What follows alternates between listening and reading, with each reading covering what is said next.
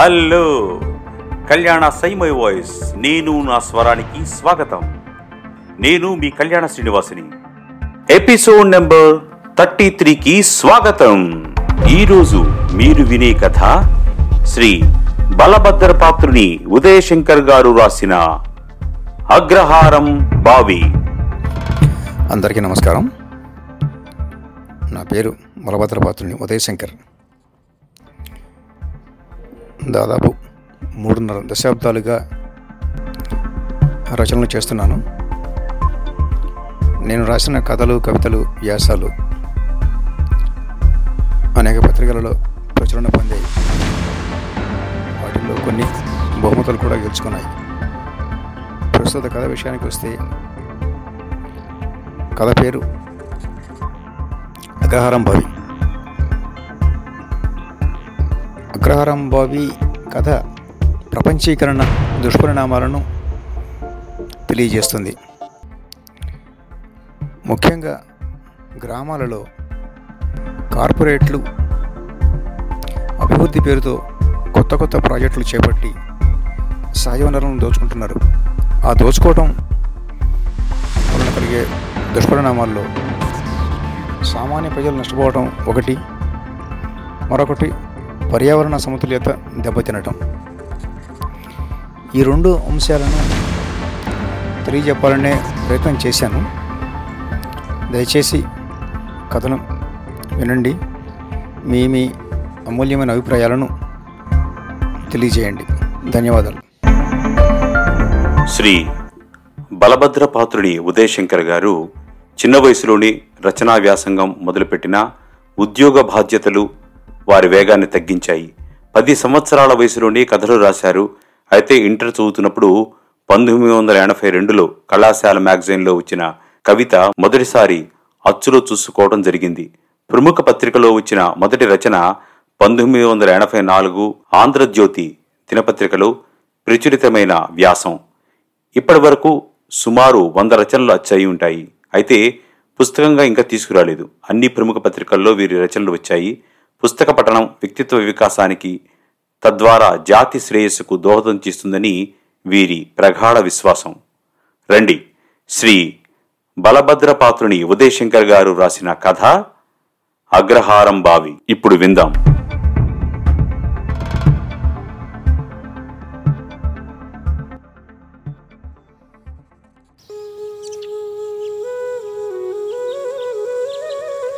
అగ్రహారం బావి అంటే రామచంద్ర అగ్రహారంలో రాముల వారి కోవెలను ఆనుకుని ఉన్న పెద్ద మంచినీటి బావి. రామాలయం తూర్పు ఉత్తరం సరిహద్దులను కలుపుతూ ఉన్న ఆ బావికి ఘనమైన చరిత్రే ఉంది. పద్దెనిమిదవ శతాబ్దం చివరలో అగ్రహారీకుడు రామచంద్రయ్య తవ్వించిన ఆ బావి నేటికి చుట్టుపక్కల పది ఊళ్ళ ప్రజానీకానికి దాహార్తిని తీరుస్తూనే ఉంది.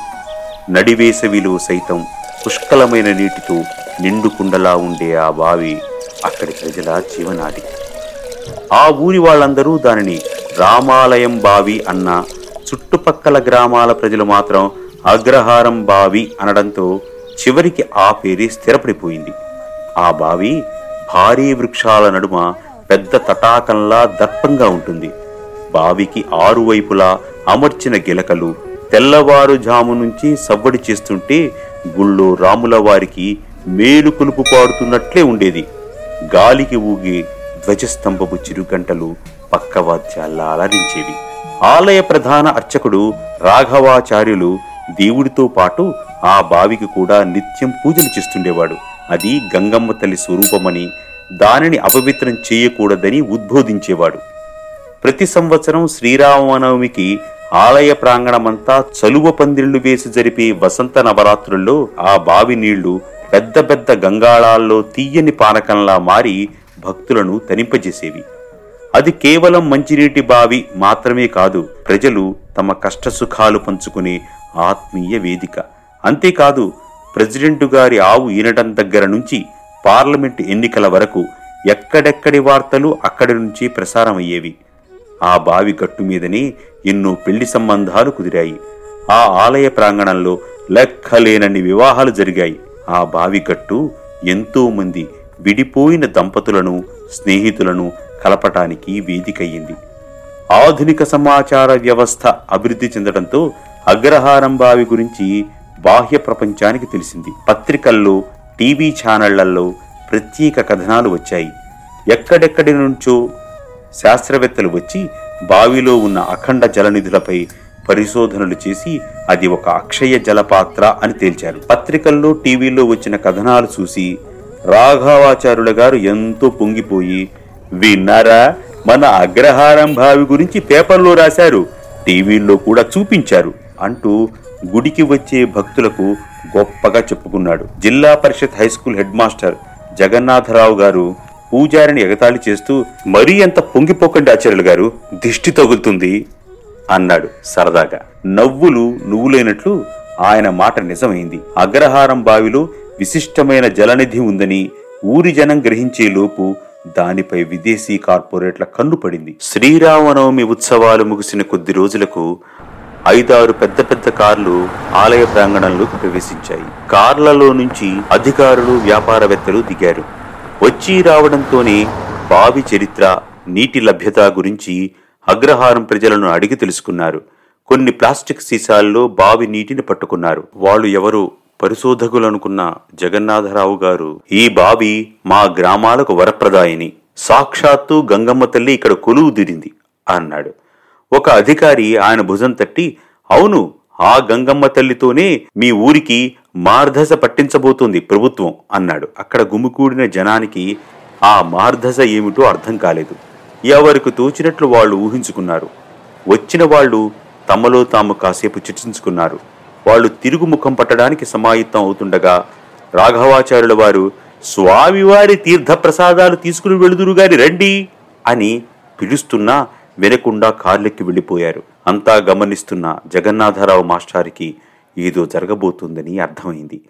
ఆయన రాఘవాచార్యుల గారిని చూస్తూ నేను ఎగతాళిగా అన్న మాటలు నిజం అయ్యేటట్లు ఉంది ఆచార్యులు గారు? అన్నాడు బాధగా.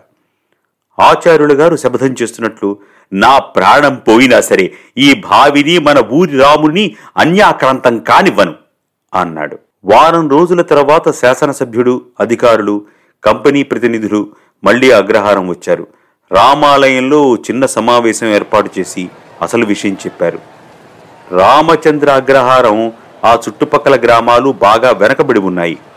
అక్కడ లభిస్తున్న అపారమైన జల వనరులను సద్వినియోగం చేసుకుంటే వందల మందికి ఉపాధి లభిస్తుంది. కొత్త పరిశ్రమలు వస్తాయి. ఈ ప్రాంతం ఎంతో అభివృద్ధి చెందుతుంది. ఇక్కడి ప్రజల అభివృద్ధి కోసం అగ్రహారం బావిని ఆలయం పక్కన నిరుపయోగంగా ఉన్న విశాలమైన సర్కారు స్థలాన్ని ఒక బహుళజాతి కంపెనీకి ముప్పై ఏళ్ళకు లీజుకు ఇవ్వాలని ప్రభుత్వం నిర్ణయించింది. ఆ కంపెనీ ఇక్కడ జలశుద్ధి కేంద్రాన్ని శీతల పానీయాల ఉత్పత్తిని ప్రారంభిస్తుంది. దీనివల్ల ఉపాధి అవకాశాలు కలుగుతాయి. క్షణాల్లో ఈ విషయం చుట్టుపక్కల గ్రామాలకు పాకింది. అన్ని గ్రామాల నుంచి ప్రజలు అగ్రహారం రామాలయానికి చేరుకున్నారు. ఆలయ అర్చకుడు ప్రభుత్వ ఆలోచనను గట్టిగా వ్యతిరేకించాడు. మంచినీటి బావిని ఎవరికో కట్టబెడితే ప్రజల తాగునీటి అవసరాలకు ఇబ్బంది కలుగుతుందని గట్టిగా వాదించాడు. అదీగాక దేవాలయం పక్కనే యంత్రాలు పెడితే భక్తులకు తీవ్ర అసౌకర్యం కలుగుతుంది. ఆలయ పవిత్రతకు ప్రశాంతతకు భంగం వాటిల్లుతుంది. స్వామివారి ఉత్సవాలు జరుపుకోవటానికి స్థలం ఉండదు. కాబట్టి ఈ ప్రతిపాదన విరమించుకోవాలని వినమించాడు అయితే ఏదో ఒక కొత్త పరిశ్రమ వస్తుందన్న ఆశతో కొద్దిమంది దీనిని స్వాగతించినా అధిక శాతం ప్రజలు మాత్రం అభ్యంతరం చెప్పారు. కలెక్టర్ మరికొందరు అధికారులు అర్చకుణ్ణి తప్పుపట్టారు. రాఘవాచార్యుల గారు మీరు ఈ ఆలయంలో అర్చకులు కాబట్టి దీన్ని వ్యతిరేకిస్తున్నారు. ఎంతసేపు మీకు మీ మూఢభక్తే కాని ప్రజల అభివృద్ధి పట్టదా? మంచినీరు ఏముంది? కావాలంటే ఎన్ని బావులైనా తవ్వుకోవచ్చు. పరిశ్రమలు మళ్ళీ రమ్మంటే వస్తాయా? అన్నారు. రాఘవాచార్యులు గారు ఈ బావి ప్రభుత్వ ఆస్తి కాదు. దీన్ని మా పూర్వీకులు ప్రజల కోసం తవ్వించారు. ఇలాంటి బావి మళ్ళీ తవ్వలేము. ఇది గంగమ్మ తల్లి స్వరూపం. ఇంతకాలం ఈ నీటితోనే గొంతు తడుపుకున్నాం. రేపటి నుంచి మేము మంచినీరు ఎక్కడి నుంచి తెచ్చుకోవాలి? అని నిలదీశారు. బహుళజాతి కంపెనీ ప్రతినిధి మాట్లాడుతూ ప్రభుత్వం ప్రత్యామ్నాయ ఏర్పాట్లు చేసే వరకు ప్రతి కుటుంబానికి రోజుకు ఇరవై లీటర్ల నీరు ఉచితంగా ఇస్తాం అని హామీ ఇచ్చాడు. కలెక్టర్ కూడా శీతల పానీయాలు జలశుద్ధి కర్మాగారం ఏర్పాటు చేయటం వలన వందల మందికి ప్రత్యక్షంగా పరోక్షంగా ఉపాధి కలుగుతుంది. ఈ ప్రాంతం ఎంతో అభివృద్ధి చెందుతుంది అన్నాడు. అభివృద్ధి పేరుతో జరగబోతున్న దోపిడీని ముందే పసిగట్టిన రాఘవాచార్యుడు చేతులు జోడించి మీ అభివృద్ధికి మీకు ఓ నమస్కారం. ప్రస్తుతం ఇక్కడి ప్రజలు ఏదో ఒక వృత్తి చేసుకుంటూ సుఖంగానే జీవిస్తున్నారు. ఈ పరిశ్రమలు కరువు ప్రాంతాల్లో పెట్టండి బాగుంటుంది అన్నాడు. జగన్నాథరావు మాస్టారు మరికొందరు యువకులు రాఘవాచార్యులు గారితో గొంతు కలిపారు. ప్రభుత్వ నిర్ణయాన్ని వ్యతిరేకిస్తూ నినాదాలు కూడా చేశారు. పరిస్థితి చేయి దాటిపోతుందని గ్రహించిన కలెక్టర్ సంబంధిత మంత్రికి ఫోన్ చేసి ప్రజల ప్రతిఘటనను వివరించాడు. కొంతసేపటికి కలెక్టర్ ప్రజలు సహకరించాలని లేని పక్షంలో చట్టపరమైన చర్యలు తీసుకోవాల్సి ఉంటుందని మంత్రి గారు తన మాటగా చెప్పమన్నారు అన్నాడు.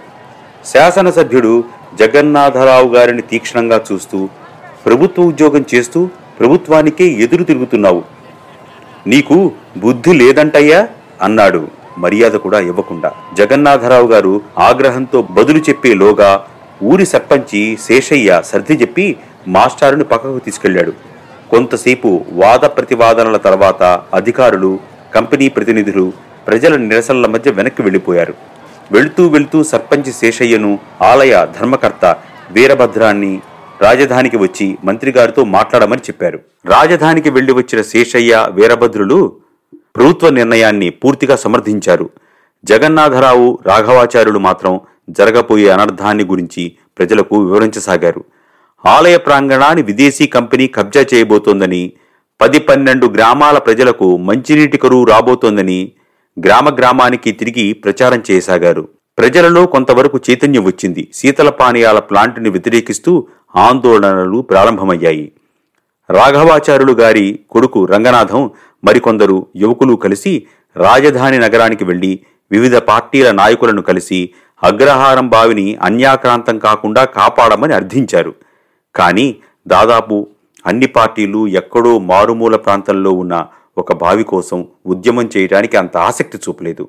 ఒకరిద్దరు నాయకులు మాత్రం ప్రభుత్వ చర్యను ఖండిస్తూ పత్రికా ప్రకటనలు ఇచ్చారు. ప్రజల మనోభావాలను పట్టించుకోని ప్రభుత్వం తన పని తాను చేసుకుపోతుంది.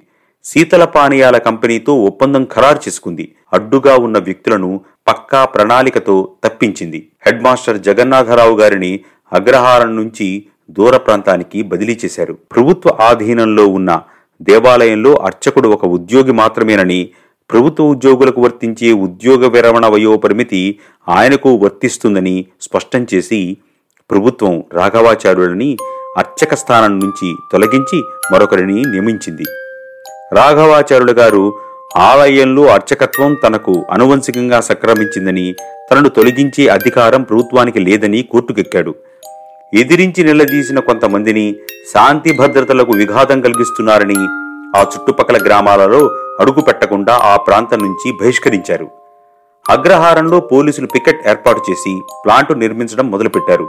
రామాలయాన్ని ముఖమంటపం వరకు పరిమితం చేసి చిన్న ప్రవేశ ద్వారం ఏర్పాటు చేశారు. మిగిలిన స్థలమంతా ఫ్యాక్టరీకి ధారాదత్తం చేశారు. ప్లాంటు కట్టడం కోసం పెద్ద పెద్ద వృక్షాలను పిగిలించారు బావి ఉపరితలాన్ని కాంక్రీటు స్లాబుతో కప్పేశారు. బావి చుట్టూ శక్తివంతమైన మోటార్లు పెట్టి పాతాళ గంగను పీల్చి పిప్పి చేయసాగారు. అనతి కాలంలోనే శీతల పానీయాల ఉత్పత్తి ప్రారంభమైంది. కొద్దిమంది స్థానిక యువకులకు ఉద్యోగాలిచ్చారు. నైపుణ్యం గల కార్మికులు కావాలని మిగిలిన వారిని బయట నుండి తెచ్చి నియమించారు. ఒక చిన్న కిటికీ పెట్టి అక్కడ నుంచి రోజుకి పది లీటర్ల నీటిని గ్రామస్తులకు ఉచితంగా ఇచ్చే కార్యక్రమాన్ని శాసనసభ్యుడి చేతుల మీదుగా ప్రారంభించారు. అదనపు నీరు కావాలంటే కంపెనీ నిర్ణయించిన ధర చెల్లించాలి. ఇప్పుడు బావి గిలకల చప్పుళ్ళు ధ్వజస్తంభపు చిరుగంటల సవ్వడులు లేవు. భారీ వృక్షాల మీద గూళ్ళు కట్టుకున్న పక్షుల కోకవలు లేవు. యంత్రాల రుద ఒకవైపు వచ్చే పోయే ట్యాంకర్ల రద్దీ మరోవైపు ప్రశాంతంగా ఉన్న రామచంద్ర అగ్రహారం పరిసరాలను కలుషితం చేస్తున్నాయి. ఆలయం చుట్టుపక్కల కొత్త దుకాణాలు వెలిశాయి. కొద్ది నెలల్లోనే చుట్టూ ఉన్న పంట పొలాలు పండ్ల తోటలు ఇళ్ళ ప్లాట్లుగా మారిపోయాయి. పచ్చదనంతో వెళ్ళి విరిసిన రామచంద్ర అగ్రహారం గడ్డిపోచ కూడా మొలవని బీడుగా మారింది. క్రమంగా అగ్రహారం బావి నీరు అడుగంటిపోసాగింది నీటి లభ్యత తగ్గిందని ఉచిత మంచినీటి సరఫరా ఆపివేశారు. ఫ్యాక్టరీ అవసరాల కోసం ఆలయ ప్రాంగణంలో కొత్త బోరు బావులు తవ్వించారు. కాలం గడిచే కొద్దీ అవి కూడా ఎండిపోయాయి. పుష్కర కాలం గడిచింది. నీటి లభ్యత లేదని బహుళజాతి కంపెనీ శీతల పానీయాల ఉత్పత్తిని నీటి శుద్ధిని ఆపివేసింది. ఆశించిన అభివృద్ధి అందనంత ఎత్తుకు ఎగిరిపోయింది. పారిశ్రామీకరణ ప్రకృతి సంపదను దూచుకుపోయింది. కడివెడు మంచినీటి కోసం సామాన్య ప్రజలు నాలుగు మైళ్ళ దూరంలో ఉన్న చెరువుకు వెళుతున్నారు. స్తోమత ఉన్నవారు పట్నం నుంచి మినరల్ వాటర్ కేన్లు తెప్పించుకుంటున్నారు. జగన్నాథరావు గారు రిటైర్ అయిన తర్వాత మళ్ళీ అగ్రహారం చేరాడు. కోర్టు తీర్పు రాఘవాచార్యుల గారికి అనుకూలంగా వచ్చినా వృద్ధాప్యం కారణంగా ఆయన తిరిగి ఉద్యోగంలో చేరలేదు. రంగనాథాన్ని అర్చకత్వ బాధ్యతలు స్వీకరించమని ఆలయ పాలక మండలి కోరింది. కాని రంగనాథం ఆవేదనతో దేవుడి భూమిని కూడా ఆక్రమించి అక్షయ పాత్ర లాంటి బావిని ఎండబెట్టారు. ఇక్కడ నేను పని చెయ్యలేను అన్నాడు. జగన్నాథరావు మాస్టారు రంగనాథాన్ని అనునయించి సంపద ఉన్న చోట దోపిడీదారులు కూడా ఉంటారు. వందల ఏళ్ళుగా మన దేశం విదేశీయుల దోపిడీకి గురవుతూనే ఉంది. దెబ్బతిన్న ప్రతిసారి రెట్టించిన ఉత్సాహంతో పనిచేస్తేనే మన సత్తా ఏంటో తెలిసేది. నువ్వు అధైర్యపడకుండా ఆలయ బాధ్యత తీసుకో అన్నాడు. రంగనాథం ఇంకా సంశయిస్తుండడం చూచి నువ్వు ఒంటరివి కాదు. అందరం కలిసి మళ్ళీ వేల మొక్కల్ని పెంచుదాం. ప్రతి నీటి చుక్కని వాన చినుకుని ఒడిసి పట్టుకుందాం. అగ్రహారం బావికి పూర్వ వైభవం తప్పకుండా వస్తుంది అన్నాడు మళ్ళీ. జగన్నాథరావు గారి మాటలు రంగనాథాన్నే కాదు అక్కడున్న అందరినీ ఉత్సాహపరిచాయి. రంగనాథం కొద్దిసేపు ఆలోచించి అర్చకత్వ బాధ్యతలు తీసుకోవటానికి అంగీకరించాడు. చరిత్రలో కలిసిపోయిన అగ్రహారం బావిని పునరుద్ధరించే బృహత్తర యజ్ఞానికి అంకురార్పణ జరిగింది. ఆ పన్నెండు ఊళ్ళ నివాసితులు ఋత్వికులయ్యారు. గర్భాలయంలో నుంచి చూస్తున్న రామచంద్రమూర్తి వాళ్ళ ప్రయత్నాన్ని మౌనంగా ఆశీర్వదిస్తున్నాడు. విన్నారుగా? శ్రీ బలభద్రపాత్రుని ఉదయశంకర్ గారు రాసిన కథ అగ్రహారం బావి. ఇలాంటి మరిన్ని మంచి కథలను మీరు వినాలి అంటే కళ్యాణ సైమై వాయిస్ నేను నా స్వరాన్ని Google podcast Apple podcast Spotify మరియు యూట్యూబ్లో మీరు వినండి సబ్స్క్రైబ్ చేసుకోండి మీ ఫ్రెండ్స్కి బంధువులకి ఫార్వర్డ్ చేయండి. పాడ్కాస్ట్ వింటున్నప్పుడు మీరు ఫాలో బటన్ని క్లిక్ చేయండి యూట్యూబ్లో మీరు వింటున్నప్పుడు సబ్స్క్రైబ్ బటన్ క్లిక్ చేయండి లైక్ చేయండి. ధన్యవాదాలు. నమస్కారం.